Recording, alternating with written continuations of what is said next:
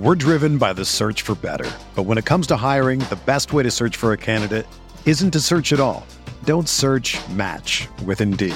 Indeed is your matching and hiring platform with over 350 million global monthly visitors, according to Indeed data, and a matching engine that helps you find quality candidates fast.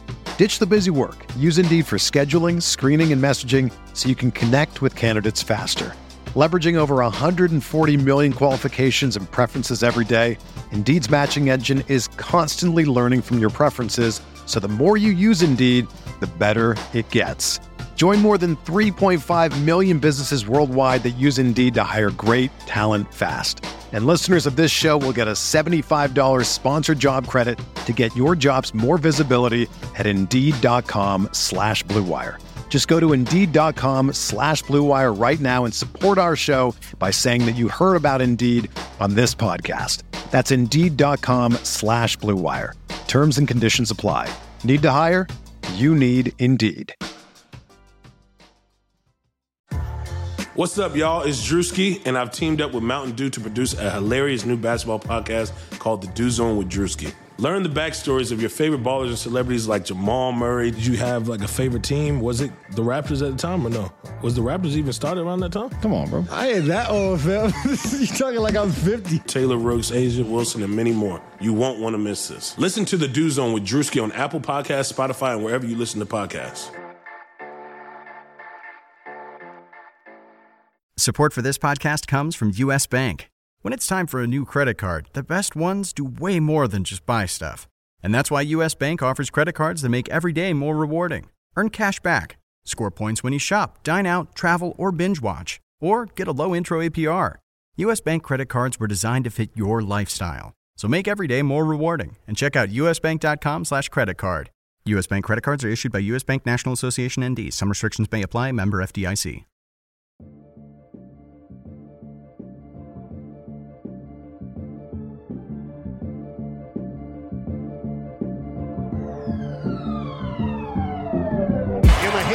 Waiters. Three seconds left for three in the win.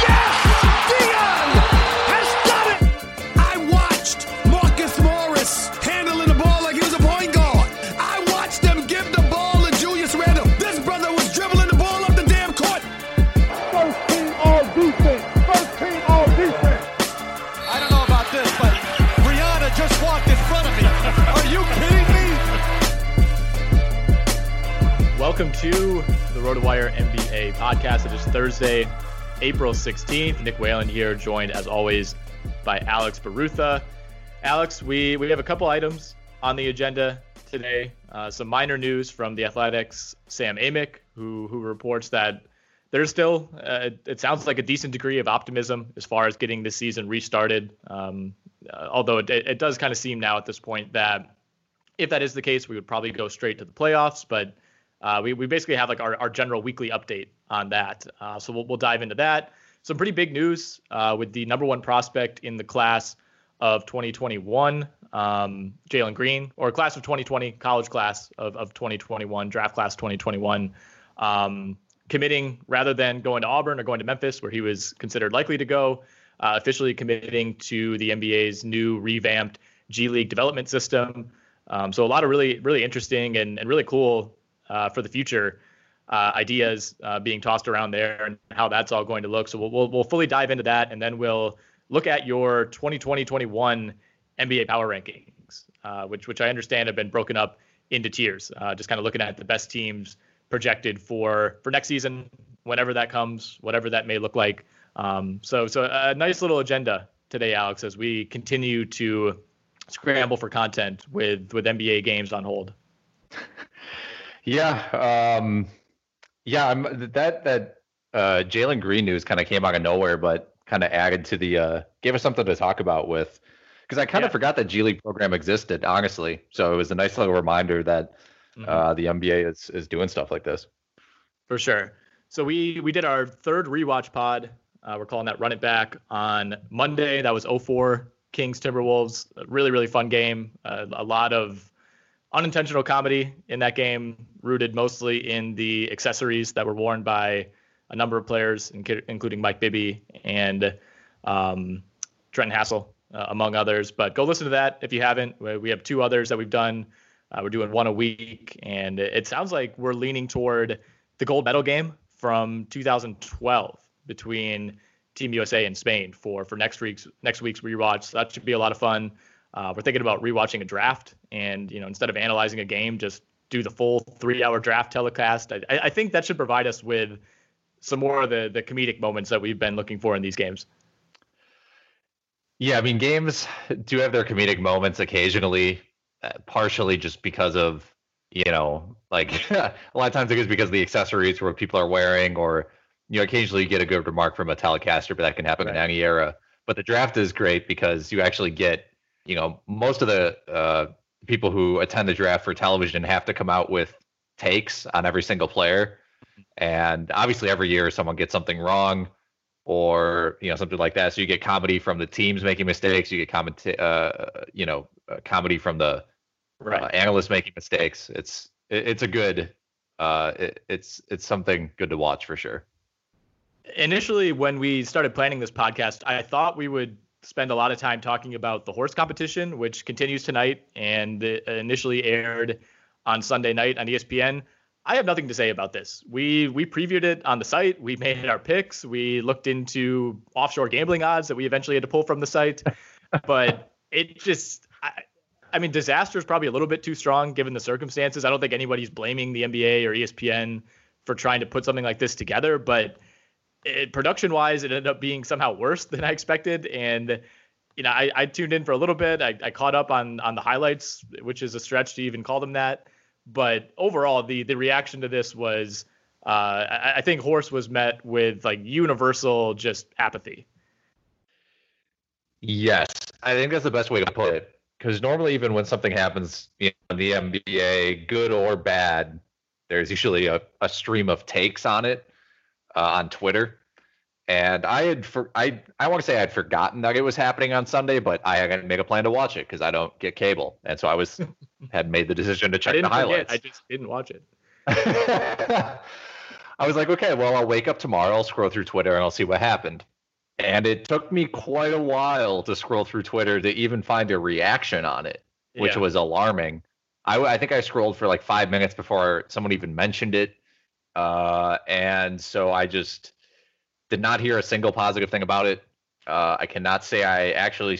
I, I, think I saw footage from. I saw a screenshot of Mike Conley's gym, and that was the only actual bit of media that I saw my timeline yeah. posted from this event. So that was alarming.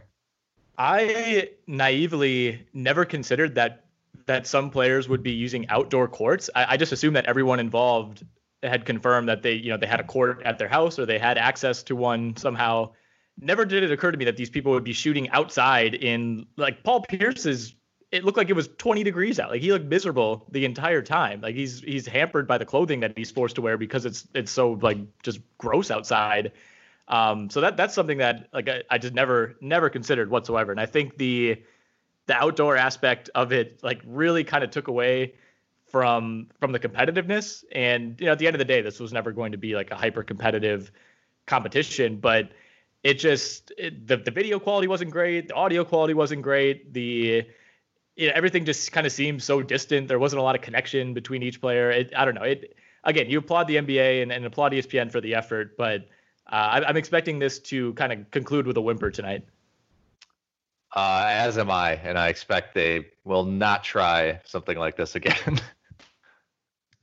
No, no. I, I think depending on what happens, maybe we'll get some more uh, hokey ideas like this. If, if the NBA does ultimately cancel the season and we have no basketball until who knows when, I, I think the NBA will will make some efforts to stay relevant, but I don't think we'll get a redux of horse.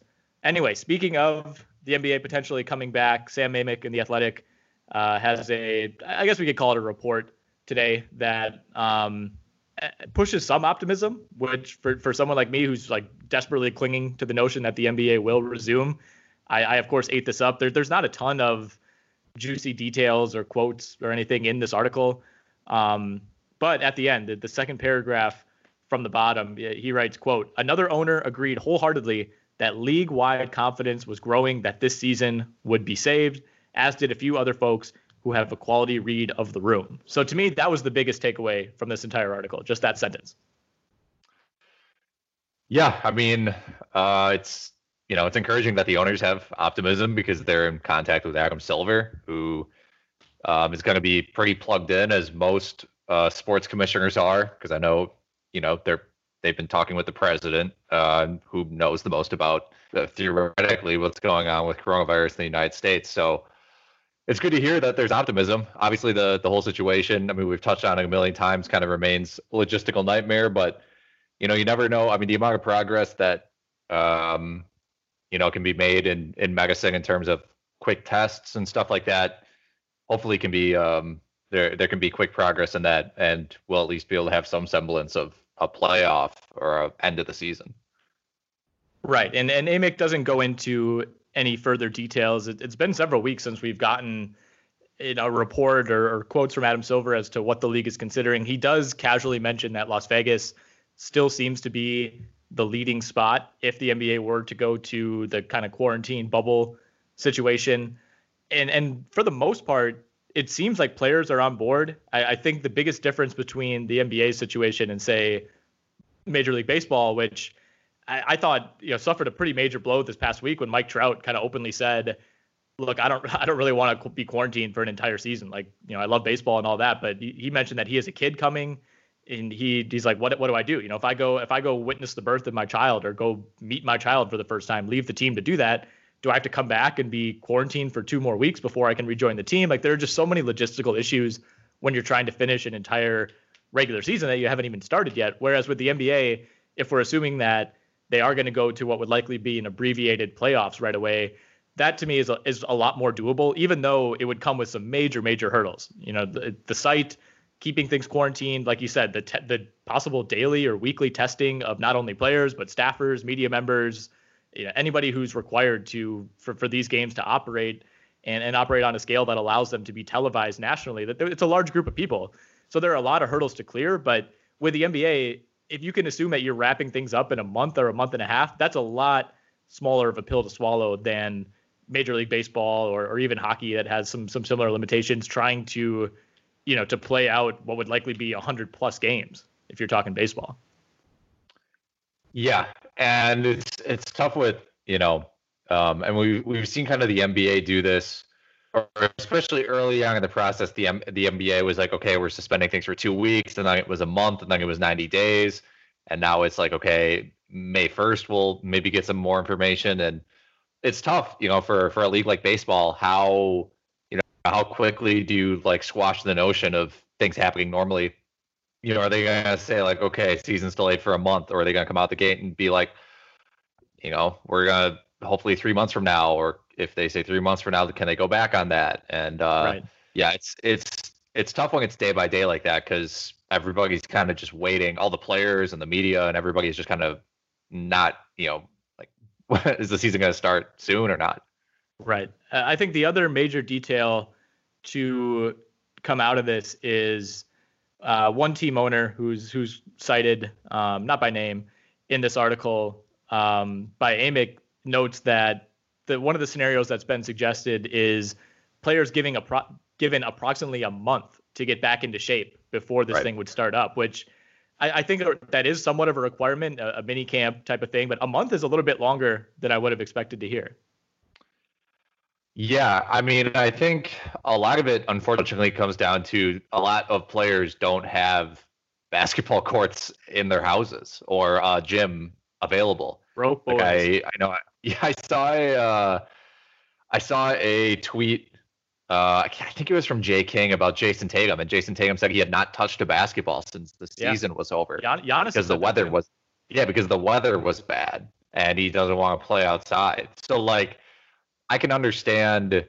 I, I mean, I, I, trust all these guys are like staying in shape as much as you can with like home workouts uh, as an NBA player, but at the same time, you know, I mean, anybody anybody who plays basketball, like regardless of what level, if you have not shot or dribbled a basketball in a month and then you go on a basketball court, it's horrible. It's it's it is truly horrible. Uh, and so you know, I know people think like, oh, these are the best players in the world. It shouldn't matter, but anybody who takes a month off from basketball and just tries to pick right back up and play games is going to be really really bad compared to what they are at their at their peak essentially. Right, and I think one of the arguments, if if no players had access to courts or workouts, you know, you could say, okay, everybody's out kind of on an even playing field. Maybe the level of play is ultimately diminished, but at least everyone's facing the same problem. And when some players do have access and others don't, that creates a real problem. And I think maybe that's where the need for this kind of get back in shape period comes from. To me, though, like the whole playing outside thing is insane. Like if that's what that was the plan, like if the weather was nicer, it'd be fine. I could just play outside. Like that's no, you're not going to replicate NBA reps or even training camp reps shooting around in your driveway. Even even if you bring in a trainer, like it, it's just not the same whatsoever. To me, that's crazy. I, I think, I think it's insane that team facilities aren't open. Like I, I'm not saying they should be operating as normal with with the full staff, but you can't get you can't get your players in just on like a, a every other day type of schedule. Like all right, these six guys are coming into workout on Monday. These six are coming in on Tuesday. You come in individually, maybe with one coach or one rebounder. Like to me, that just seems that seems incredibly harmless. You know, it it, it how is that how is that any more dangerous than going to a grocery store or stopping by somewhere to pick up food? Like you have less interaction in a one-on-one workout setting than you would you know we're not on like a complete lockdown where, where nobody can leave their houses there's still people traveling there's still people moving around. There's still people going to essential businesses. Like i get not wanting to to label an nba facility an essential business but it just seems like there there are ways that this could be done. Yeah i think i swear i read something i can't remember which player it was that the team sent them a hoop and the training staff like sent them dumbbells and weights. Um, I thought I thought it was Rodney Hood, but I may have I may have misread that. Um, but yeah, I mean, you would think if they're able, you know, I mean, I understand. I mean, the NBA kind of went through a weird PR situation when they were testing players when other people couldn't get tests around the country, and so they just kind of went with the NBA did. They kind of just went with a, everybody self quarantine for two weeks. Don't take tests unless you, you know, unless you have symptoms. So I think they I think they don't want to continue to, you know, come up against that public relations situation. Right. Um, so that's that's a tough thing to navigate as well. All right, let's get into this G League development system. Uh, like you said at the top, I yeah, this has been around for a couple years, and like to be honest, I did not even know that this existed. You know, it's something that's been talked about every year around the draft when you have a RJ Hampton, LaMelo Ball, situation, even going back to Brandon Jennings, Emmanuel Mudiay, guys who kind of paved the way for for players skipping college and, and playing overseas for a year. Terrence Ferguson did it a couple of years ago, and we're, we're yet to see a player go overseas and like turn into a star. You know, I, I guess Lamelo Ball to some degree, but he was already extremely well known domestically. Normally, it turns out for guys like uh, Hampton, Jennings, Mudiay, where you go over there and you know you struggle because a lot of these teams you know are not developmental based you know they're competing for for titles in their respective leagues and they don't necessarily have time to dedicate to developing this 18 year old who nobody knows you know so uh, I, I, think the NBA has has striven, especially in the last two or three years, to really offer uh, an alternative. And I think even compared to this time last year, they now have a, a much more appealing situation um, where Shareef Abdur-Rahim, by the way, of all people, is heading this up. He's he's kind of like the the go between between this system and the NBA, and is kind of like the mini commissioner of it. Um, but this is a huge, huge boon for the NBA to get Jalen Green, who's the the potential top pick in 2021, the number one player in his class. Um, he was expected to make his decision between Auburn or Memphis soon, and and I wouldn't say this is like a massive shock given the the state of of basketball and especially what college basketball could look like next year, but getting a player of his caliber to kind of be the flagship guy now for this program is huge. And to kind of give an overview of of what to expect, like he's not going to go to a G League team. It, it kind of took me. I had to read a couple of articles to suss out exactly what this is going to look like. But essentially, the NBA and the G League are collaborating to sponsor a separate team. So he's not going to go join like the Wisconsin Herd or the Bakersfield Jam or whatever they're called now he'll be on a separate developmental team that will be 100% for development and exposure. So it's a, a, singular team that will operate in and outside of the G League. Um, according to the ESPN write up, that team would be expected to play 10 to 12 games over the course of the year against G League teams that would not count in the standings. So essentially, just scrimmages um, with the primary objective being, you know, evaluation. You know, rather than having to send team or league scouts over to Australia to look at these kids in these kind of bizarre settings, you now have basically designated showcase games against G League teams. Um, there was mentioned the possibility of playing against teams from other countries' development programs that the NBA sponsors. You know, teams from NBA Africa, NBA Europe uh, could be scrimmaging. Um, so it, it's essentially a tailor-made system for guys who want to bypass the college system, feel like they're ready to join a professional league. And I think the biggest difference overall this year compared to what it's been in the past and what's made it so much more attractive is they've essentially like quadrupled the salary. I mean, Jalen Green is looking at a $500,000 salary. Um, it does include bonuses for for completing tasks, workouts. Uh, mentioned like even things like community events. Um, so it's not like you're just handed 500k. You know, you get a base, and then if you want to make more, you're you're kind of required to to follow the steps of this program, which for the most part looks pretty appealing and pretty reasonable. Um, but what was your your overall reaction to hearing this? I mean, I, think it's a pretty big blow for college basketball, maybe in the short term, uh, but at the same time, a, a, pretty big step forward for what the NBA I think sees as its its future development process. Yeah, I uh, I was pretty excited when I heard this, um, or at least you know, uh, I, I guess that's the, I guess that's the right word for it. It's I'm glad that someone you know kind of took the step to do this.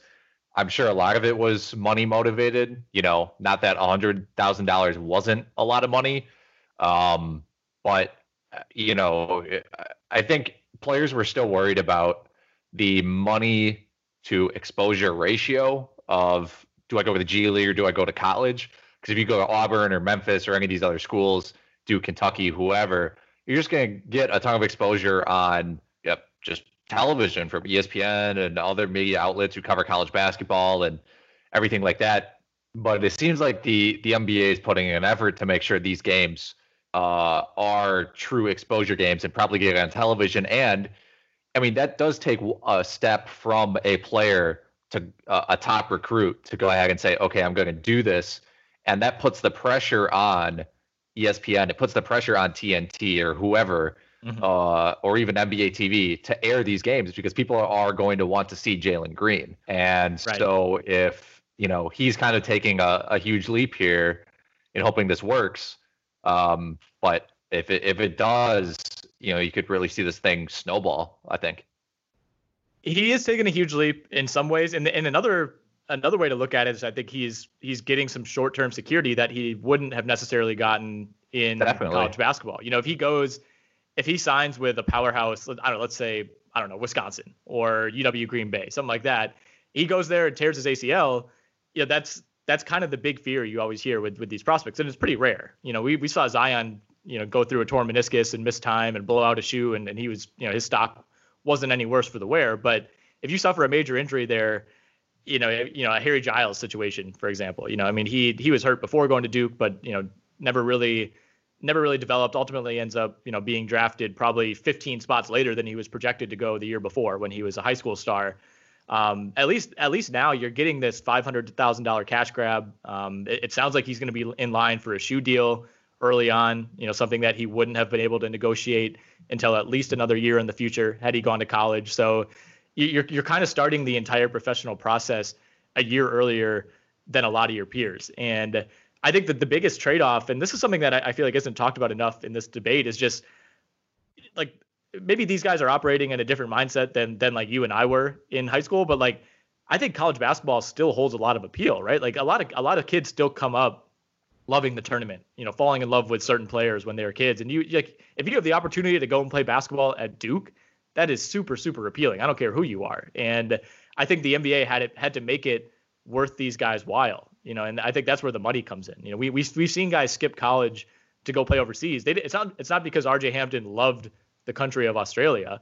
It's because Australia was offering him the most money, and it it became worth it at some point for him to go there. And I think the G League essentially had to had to significantly raise the money being offered to these guys in order to prevent them from from circumventing the country and and doing it overseas. I mean, they're trying to build basically exactly what the NBL was offering guys like Hampton and LaMelo.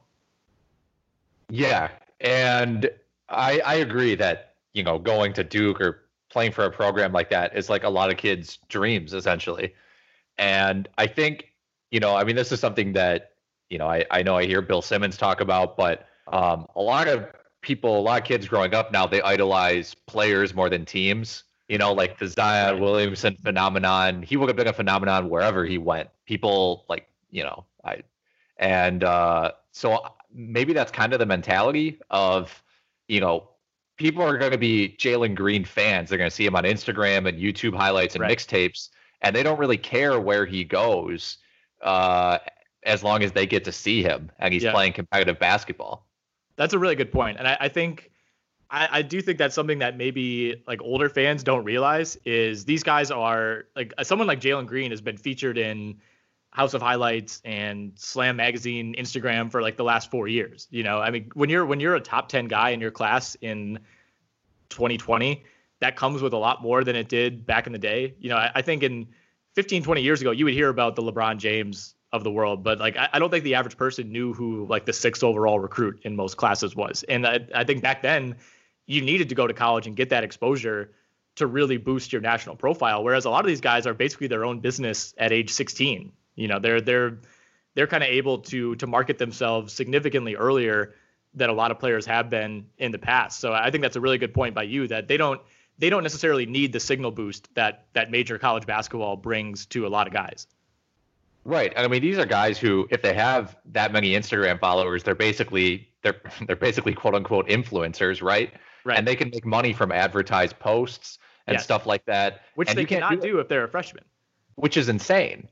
Uh, right. you know, uh, and so that is a huge.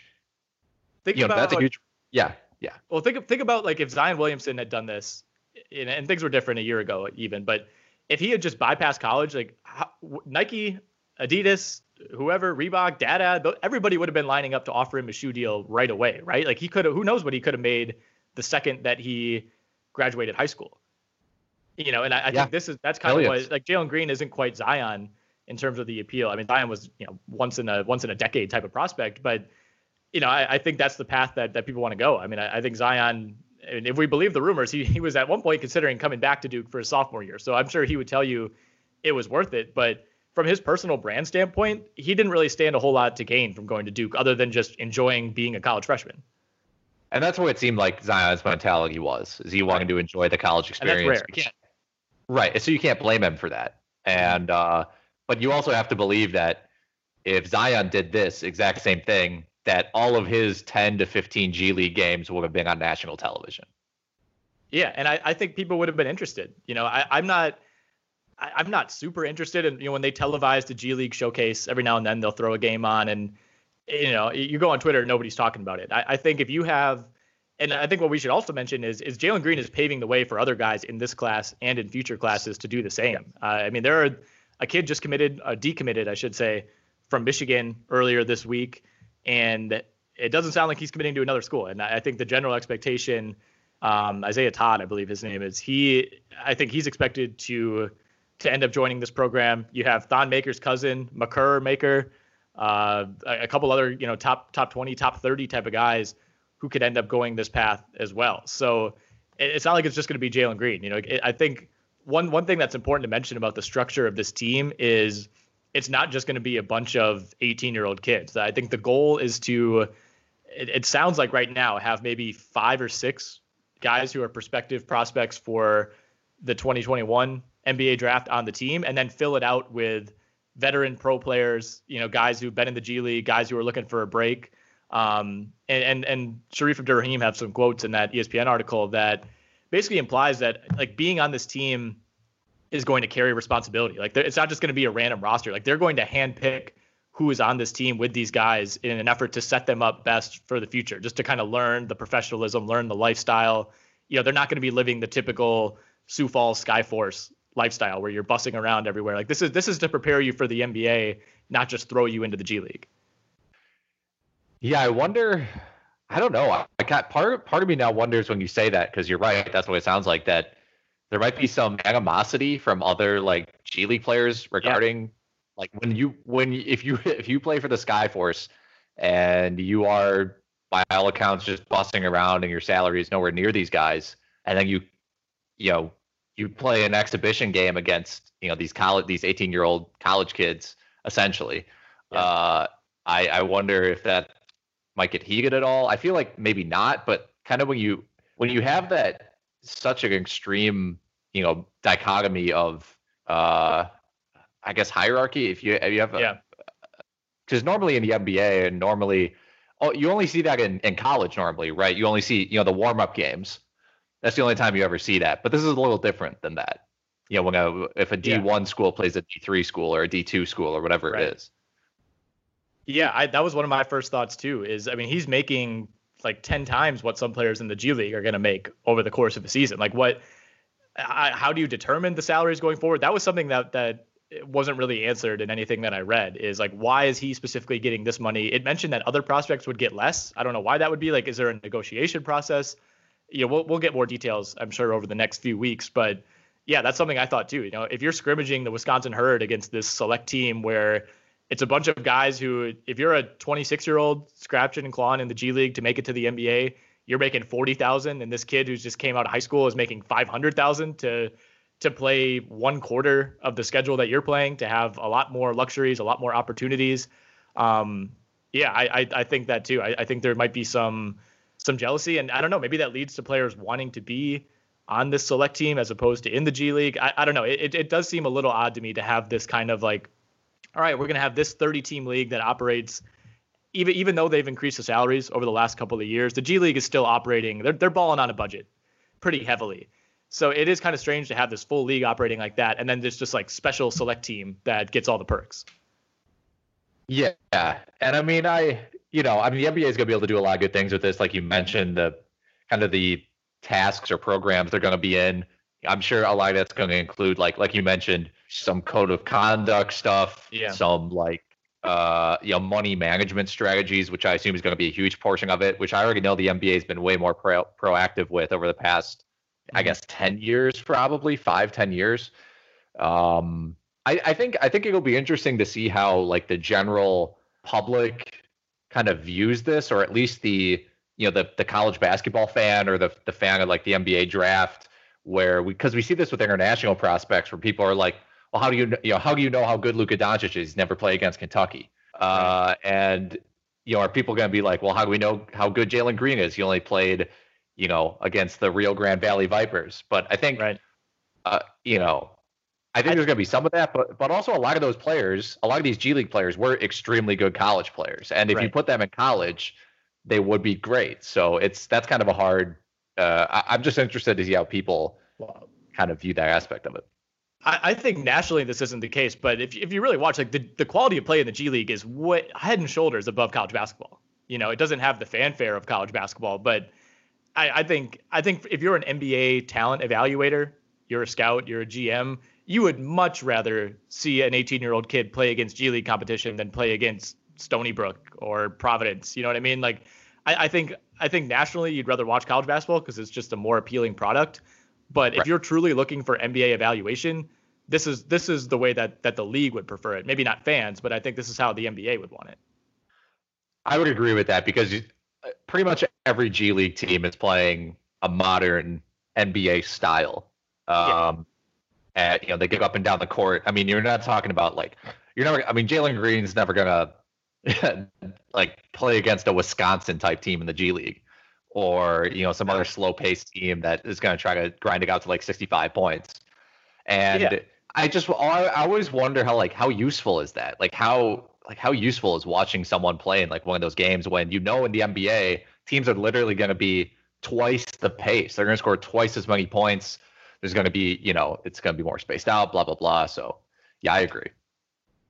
I think the overarching point before we move on is that sure. the NBA is now in control of how these players are developed and evaluated. I, I think going back to your point about like in the college in the college game, the NBA like it's extremely prohibitive in terms of what they can do. You know, I mean, you can't even contact these prospects. Like now, I, I assume like every NBA team is going to have scouts at these showcase games. Um, you're going to be able to get feedback from G League coaches who, you know, most of whom have have relations with NBA coaches. Um, you know, there, there's just going to be a lot more exposure for like the the people who are really in the inner workings of scouting. I, I think it's going to be really good from that perspective.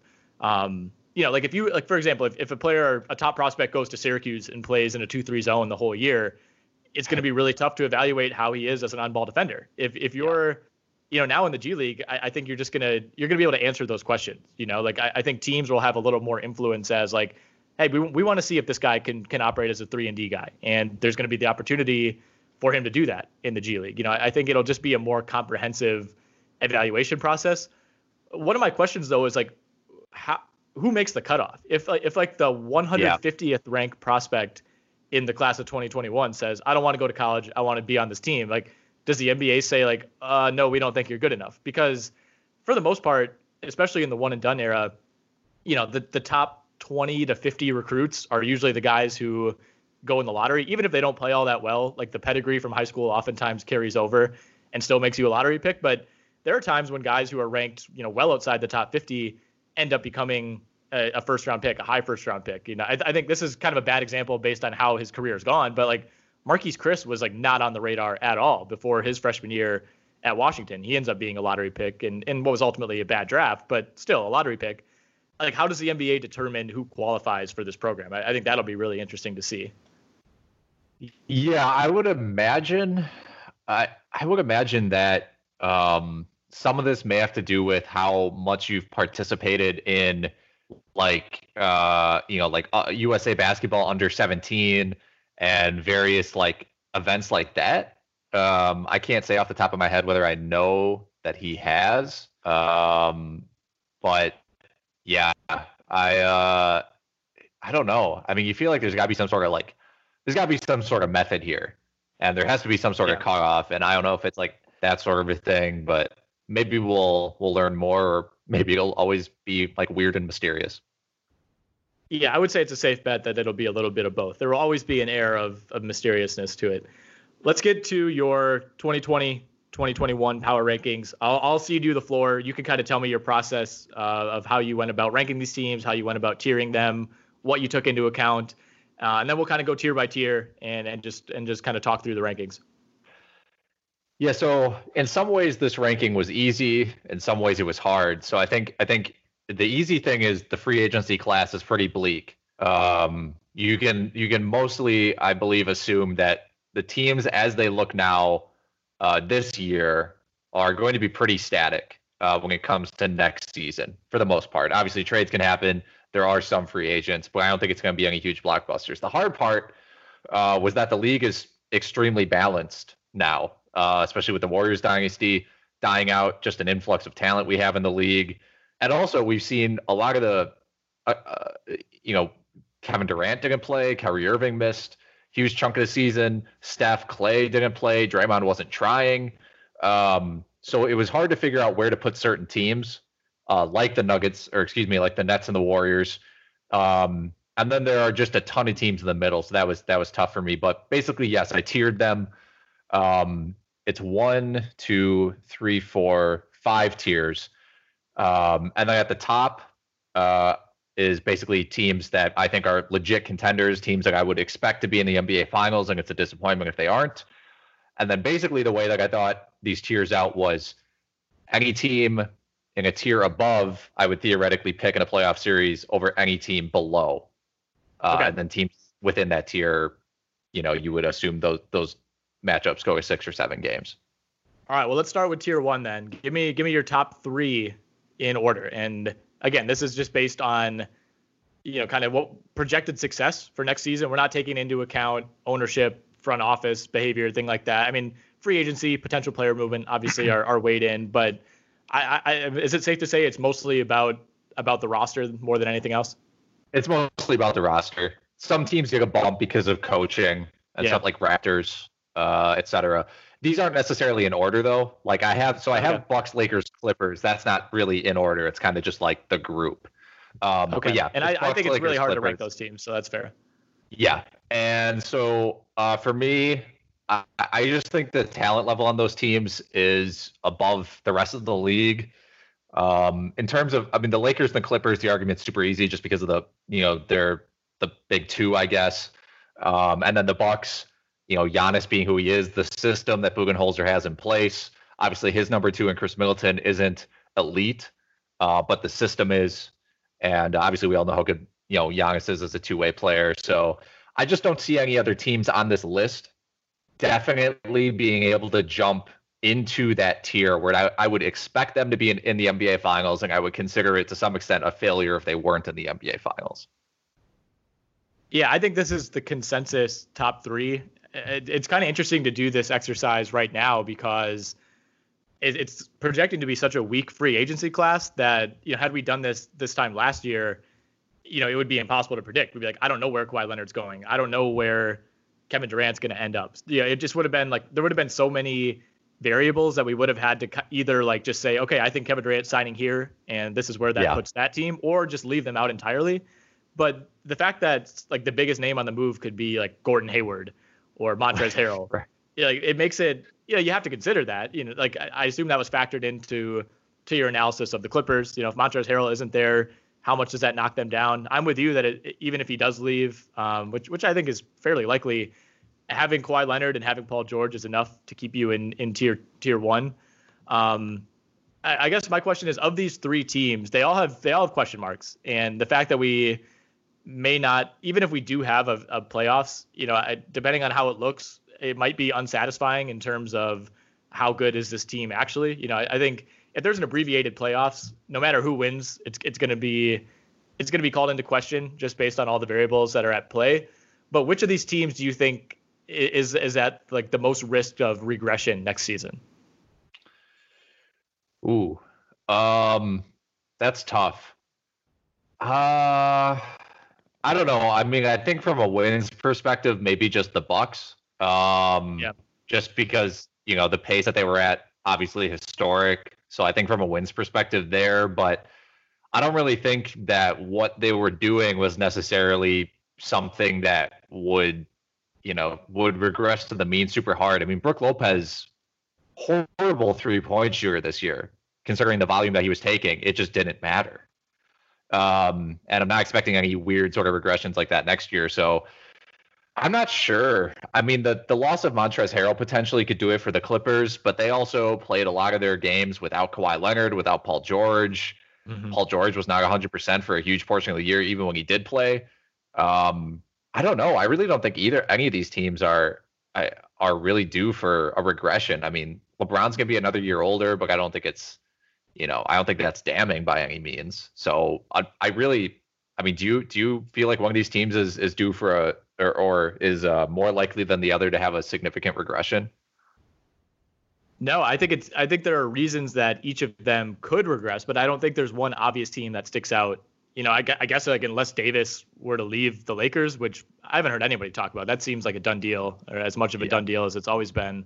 So I wouldn't worry too much about that. I mean, I kind of like your your choice of Milwaukee just because I feel like they have like the most ground to lose just because they've been so good the last two years that they could still they could win like 58 games and have a great year, but that would still count as a regression. Right. I'm trying to look right now like the last team there are not very many teams in history that have won 60 plus in three straight years. The Warriors did it 15, 16, 17, as you'd expect. But beyond that, you had, you had one of the Bulls runs in the in the 90s. The Celtics did it twice in the 80s. The Lakers did it in the 80s. But it it's pretty rare. I mean, back to back is even fairly rare. But to do it three seasons in a row, like not only does that require a lot of roster continuity, it requires a lot of health. You know, like if, if Khris Middleton misses 25 games next season that changes things. You know, if, if Giannis misses even 15 games, that could change things. But um, I, I, think those three are, are pretty squarely the top three for next season. I, I do want to know, looking at your tier two, which which is quite a bit more robust, which team in tier two, and you can run through them quickly. Which team do you think, or did you consider placing in tier one, if any, or which one was closest to those top three? So I'll run through them first. Uh, I have Raptors, 76ers, Mavericks, Celtics, Rockets, Jazz, Nuggets, Nets, Warriors. I put Nets Warriors here, first of all, just kind of like our respect for KD and Steph and Klay. Um, I am really confused on where they're going to fall in the hierarchy of things, but I feel like this is the right place for them. This is kind of the group that I would consider dark horse title contenders um, to some extent.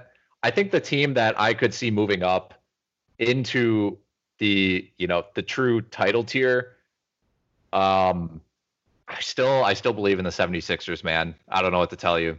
They have given us zero reason to believe in them from a uh especially you know the way they play on the road. But I I just can't look at their their talent anymore, and I, or I just can't look at their talent and think that like I would put any other team over them. I understand the Raptors and the Celtics have great coaches and great cohesion, um, especially. And I don't know. I I can't look away from the talent of the 76ers. I think they would fire Brett Brown before they try to get rid of the before they tried to shake the talent up. So real quickly on the Sixers, they're they're in like a really weird spot based on how the league is operating right now because I think if if the season had gone on as normal, coronavirus never exists, they they lose in round one. That prompts action, whether it's firing Brett Brown, whether it's trading Embiid or Simmons. Like they would have had to do something. And now, like let's say the playoffs resume and it's an abbreviated thing, and they they still lose in round one. There's still the excuse that like okay, our first of all, you know, arguably our best or second best player in Simmons was hurt at the time the season shut down. Who knows where he's at physically? And even if everybody is in theory at full health when the playoffs would resume and they lose, like you'd still have the excuse that this was such a weird process. Like, how do we possibly make a long term evaluation based on this? So there, know, I'm of the belief that they don't need to necessarily blow things up. But if if we get to this point next year and they have another letdown, we'll say, you know, we could say like, man, they should have just done this a year earlier. So they're they're kind of in this position where they might not get a real evaluation on their talent this year. I, I do have to disagree with you though. Like they're they're not the team that I would put close to tier one. I think I would roll the dice with either the Nets or even more so the Warriors. You know, I think if if let's say what are the chances that KD comes back and looks pretty much like his old self? Like I, I feel pretty good about that. Like 70% chance that he's maybe not 100% of KD, but is like 90%. A lot of percentages, but yes, I agree. I agree with yeah, you. Yeah, right. You know what I mean. But like I, I yes, I'm not I'm not expecting this to be you know Chris Webber situation like the like the rewatch we did, and he's just you know he no, comes back from that uh-uh. no. ACL, and it's like my God, who that like who replaced Chris Webber with Sheldon Williams? I, I think KD's like he's a really really really good. He I think the fact that he went to the Warriors and his reputation suffered because of it, and then missing all of this season with the torn Achilles. Like I was telling you off air before we started recording, like it just feels like people have for, kind of forgotten about KD, the basketball player, and the only time we discuss him is when people are making fun of him. And now there's this Warriors book coming out by Ethan Strauss that every day a new excerpt seems to come out that that like further trashes KD. It just seems like everybody's forgotten like how insane he is as a player, and like everybody's just kind of moved on to Kawhi as like the new guy who challenges LeBron.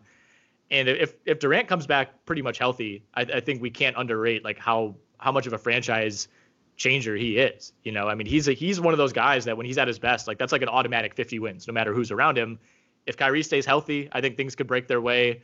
A lot of ifs with that supporting cast, so maybe that's why they're not the team that I would put in that hypothetical fourth spot. But I think Golden State has earned the respect to to kind of be that next team up, and I, I'm I'm kind of with you that there are enough variables eh, as far as like your two best players coming back from major injuries um, to keep them in tier two.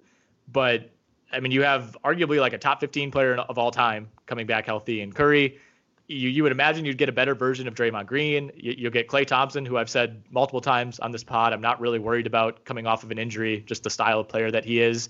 You have Andrew Wiggins, who at the end of the day is Andrew Wiggins, but is a better role player than a lot of the wings that they've been throwing out these last couple of years based on how they had to do this kind of feast or famine roster. Um, you know they'll, they'll they'll just have a little more flexibility. They have the number, you know, potentially the number one pick in the draft. Like there, there's just a lot to like, I think, about the Warriors. And um, you know, I don't have a problem with you putting them in tier two, but I could very easily see them being a tier one team early on next season. You know, once everything kind of resumes. No, that's a that's a good take because you know I think I think the Wiggins acquisition has become a little underrated or almost forgotten about. Um, like if he's your fourth best player, you're doing pretty well, obviously. And that's always the thing with the Warriors is, you know, if they get a competent rotation player as their fourth guy, they're they're pretty good to go. And the number, the you know, getting a top draft pick, that plays into it because you figure if any team has a system that can help someone thrive, it's the Warriors, right? Just unselfish, right. uh, very role heavy. Uh, so I agree with you in that they're a team that could definitely move up. Um, I will admit I did a lot of this through expectation. So like I don't think it would be I wouldn't I I don't think it'd be a failure if the Warriors didn't get to the NBA finals. Like I think if they lost in the Western Conference finals to the Clippers or the Lakers, people would be like, "Oh yeah, sure, that makes sense." Uh, but at the same time, I do think I do think you're right. I think for me, the 76ers and the Warriors, now that that you make that argument, makes sense to jump into that tier. The Nets too. I am worried about the injury situations there. Um, you know, with with Kyrie especially, but also uh, you know, KD. I'm not I'm not as worried about him not being himself. I'm worried about re-injury to like a knee or something like that. But we've seen DeMarcus Cousins after the ACL, and his body type is completely different. I I, yeah. I feel like I'm comparing apples to oranges here, but just go down and down and down and can't yeah. recover. And but they do have a better, you know, I mean, Caris LeVert and Spencer Dinwiddie and the combination of Jarrett Allen and DeAndre Jordan, that's a pretty nice supporting cast. So yeah, and that's why this exercise was really difficult. We were talking about how many teams in this league have great players on them. Yeah, I, while we're talking about good teams, I do want to mention a great point that you brought up before we hit record, which is, you know, part of this relates to Kevin Durant no longer being on the Warriors, but part of it is just kind of the talent boom that we're in. Like, I'm so excited for for next season, whatever it looks like or whenever it starts, to have like I think I think we talked about how much fun this year was, you know, with before everything got shut down. It was shaping up to be an awesome playoffs where you had three really good teams, a few other you know, borderline really good teams, Toronto, Boston, Philly, um, even teams like the Jazz, the Nuggets, possibly the the Rockets. Um, it was just shaping up to be a really fun playoffs where you didn't know who was going to win. And I think next year has the potential to be even better. Like this season was great without Steph Curry, without Klay Thompson, basically without Draymond Green, without Kevin Durant. We got like 20 games of Kyrie Irving. You know, like I, I think I think next season when you throw the Nets in as a possible contender in the East and then you return the Warriors to being a contender, but not an overwhelming favorite like they had been the previous three, four years. Um, like I think the Warriors could be just as good as the Lakers or the Clippers. Like we're gonna have three bona fide big time title contenders, teams that in a lot of years would be the the sole favorite to win the title in one conference. And I, I think if if KD and and, Ky- and Kyrie are healthy, like the Nets could be right up there with the Bucks. Uh, you know, the Raptors certainly don't look like they're going to get any worse. Um, you know, like you said, there's still reason for optimism with Philly. Like I, I, think next year is shaping up to be a year with with even more parity and I, I think an even higher level of talent based on the the all NBA caliber guys that'll be coming back from long term injuries. Yeah. Yeah, just insane amount of talent in the league. Um do you do you think we should go to the next tier? Yeah, unless there's anyone else from tier two that you want to hit on. Um I mean, I, I threw the Mavericks in there, even though I mean they're the seven seed this year. Sure. Um, not that they were that far off from being like the three seed or the four seed based on like wins because the Western Conference was so tight. Uh, but they're a team I, I really believe in moving forward, partially because Luka Doncic is at the helm, who, by all accounts, could ease. I mean, there's a high likelihood he'll finish as a top five MVP candidate this year, and with good reason. He's not like if he finishes fifth, it's not like an Isaiah Thomas fifth uh, Celtics Isaiah Thomas fifth. It's a legit fifth, and I uh, I believe in Porzingis after he not necessarily as a I, mean I think he can be a number two guy. I think his impact uh, is just a kind of a three and D forward, um, not but like a lead at that if that makes sense. Um, mm-hmm. I have some concerns about the rest of their roster. I don't know how much you can trust Tim Hardaway Jr. Um, they'll eventually get Dwight Powell back. That'll be good. But I do think, you know, they they have the potential to be like a really sneaky team, but I think they do need some more. They just need one more guy, or they just need to really fill out their their role players better. They there's something that has to to move forward there before Luka Doncic, I think, can really take this team to like the the title. Yeah, I think they're still, like you said, it's tough to pinpoint exactly what they need. I, they just need like general depth. I think that's it. Like you have your two foundation guys, which are the two hardest pieces to get, especially the the key piece in Doncic. Like that is the hardest guy to get in the entire NBA. So to have those two spots down and locked up contract wise is fantastic. But you know, like they, they need to upgrade like the Dorian Finney Smith spot. You know, he's he's a nice role guy. Probably shouldn't be playing 32 minutes a night.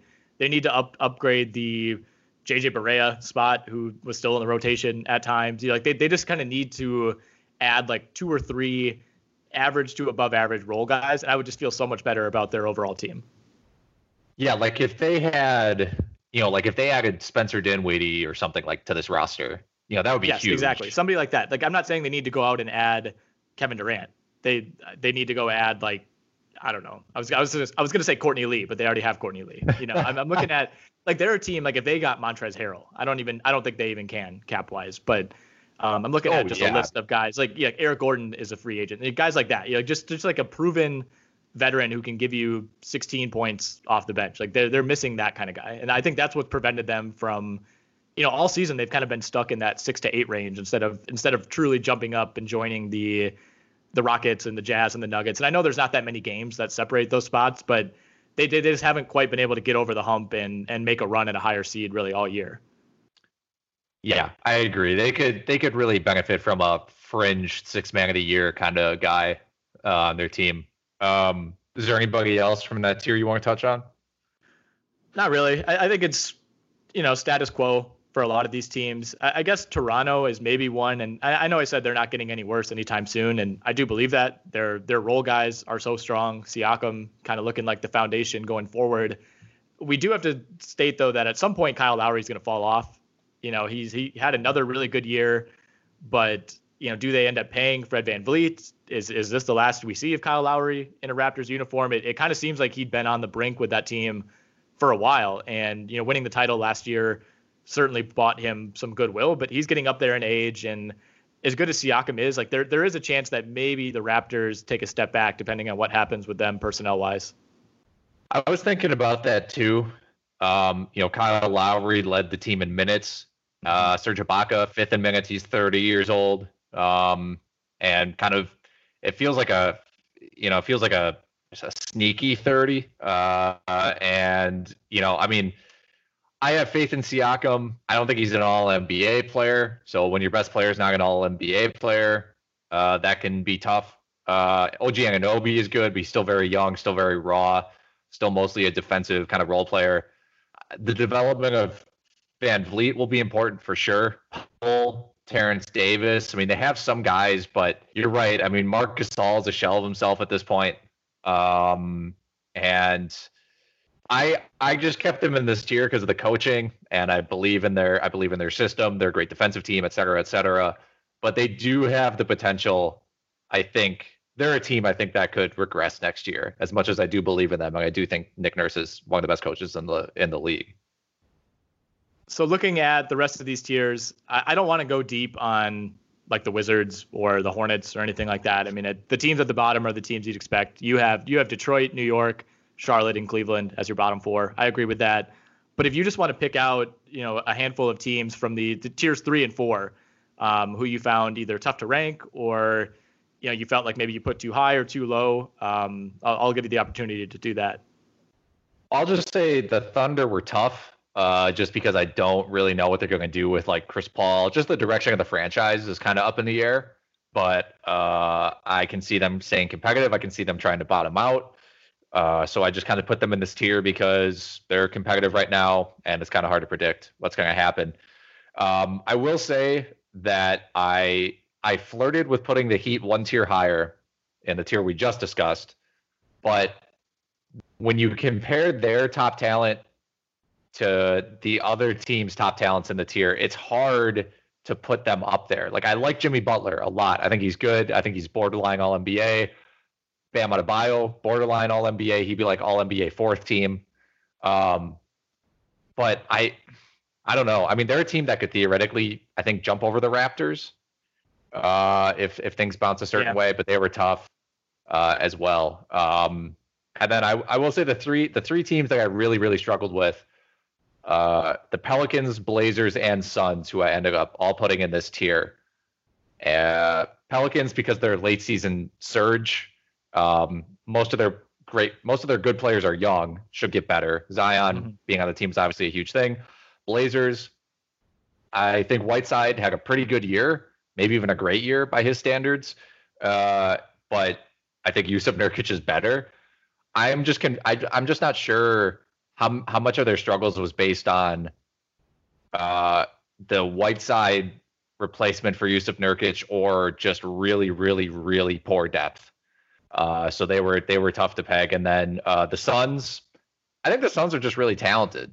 I they haven't really done a lot with it necessarily. but I think they're a team that could just very, you know, could sneak into like 49 wins next year, and nobody should be shocked if that happened. You know, based on their starting five, especially.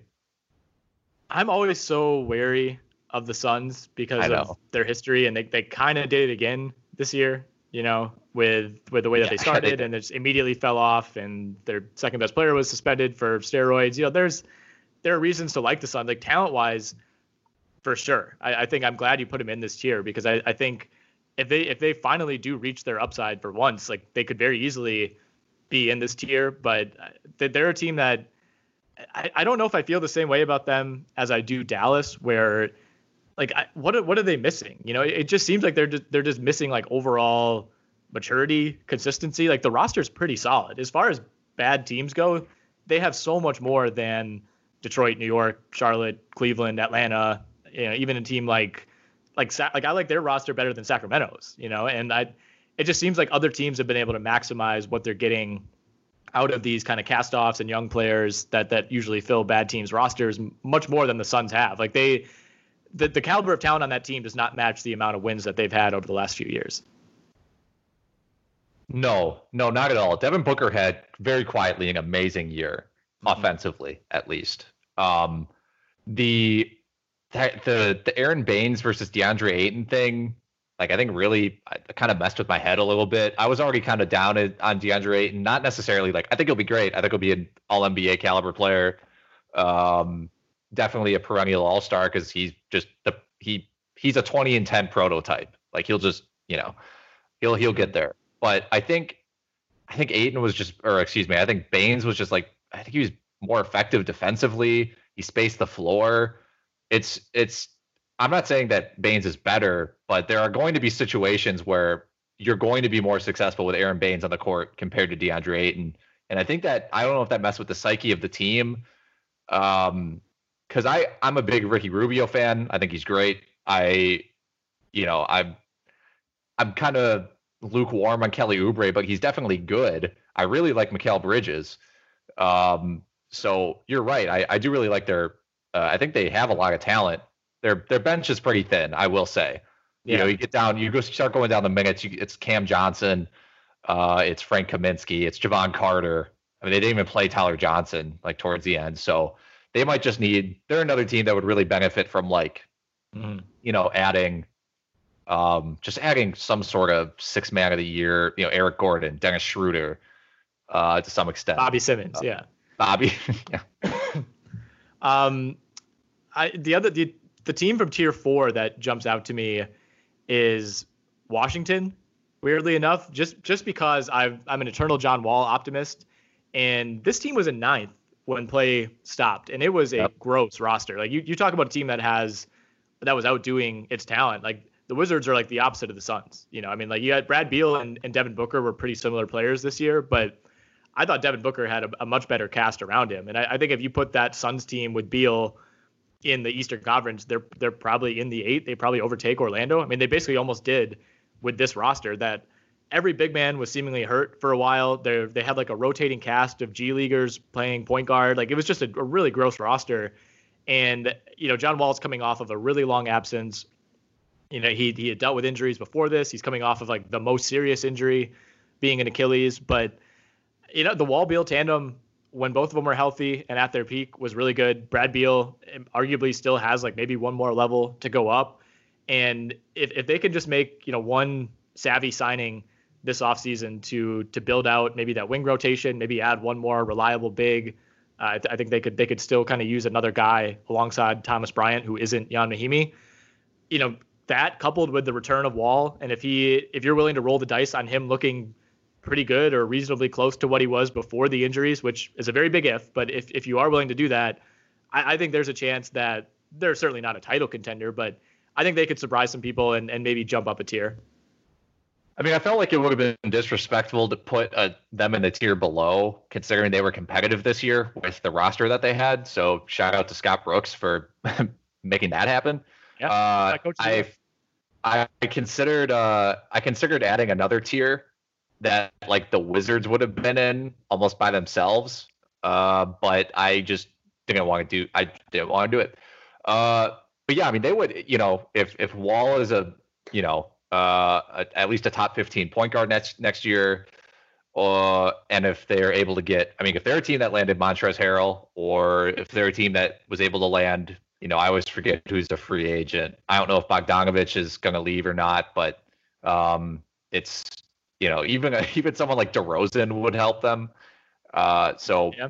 just I I kind of put them here out of respect, just because they were able to be a competitive team with one of the worst rosters uh, behind uh, an All Star. Well, someone who could have or should have been an All Star uh, I've ever seen. You might you might be onto something like whichever team gets Bogdanovic is going to win the title. Like he he might be the big swing piece this offseason. Dude, the Wolves Wolves could use him.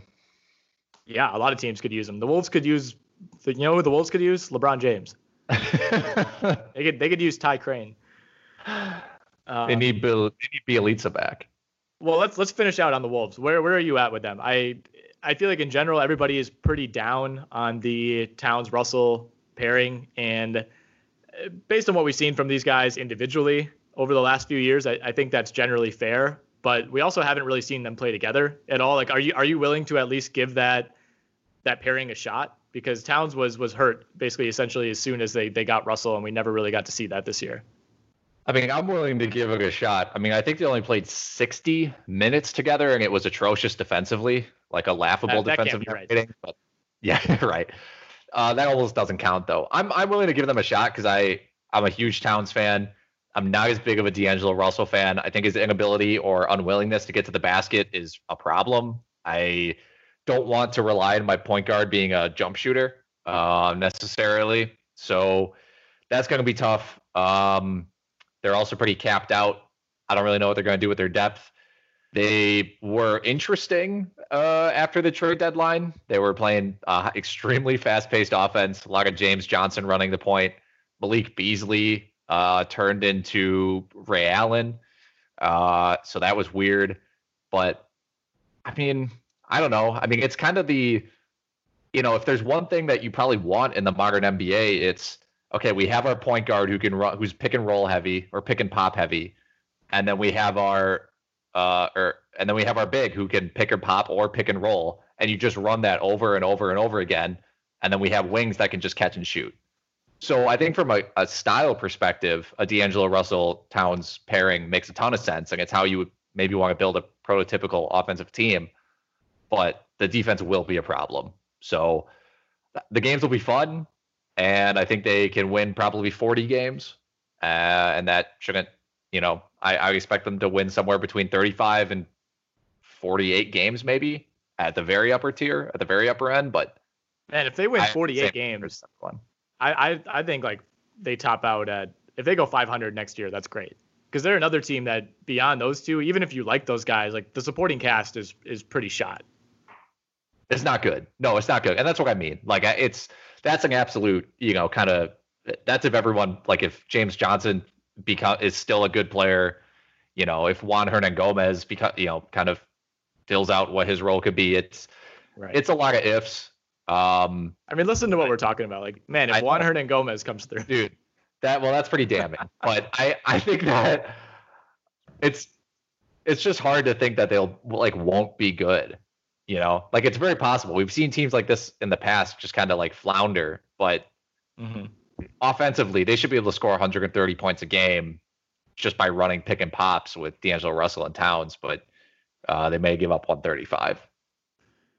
Yeah, I, I, think that's spot on. I think it's going to be a fun team to watch at times offensively, but ultimately a, a pretty frustrating team. And I, I think the clock is ticking on on Towns wanting out watch.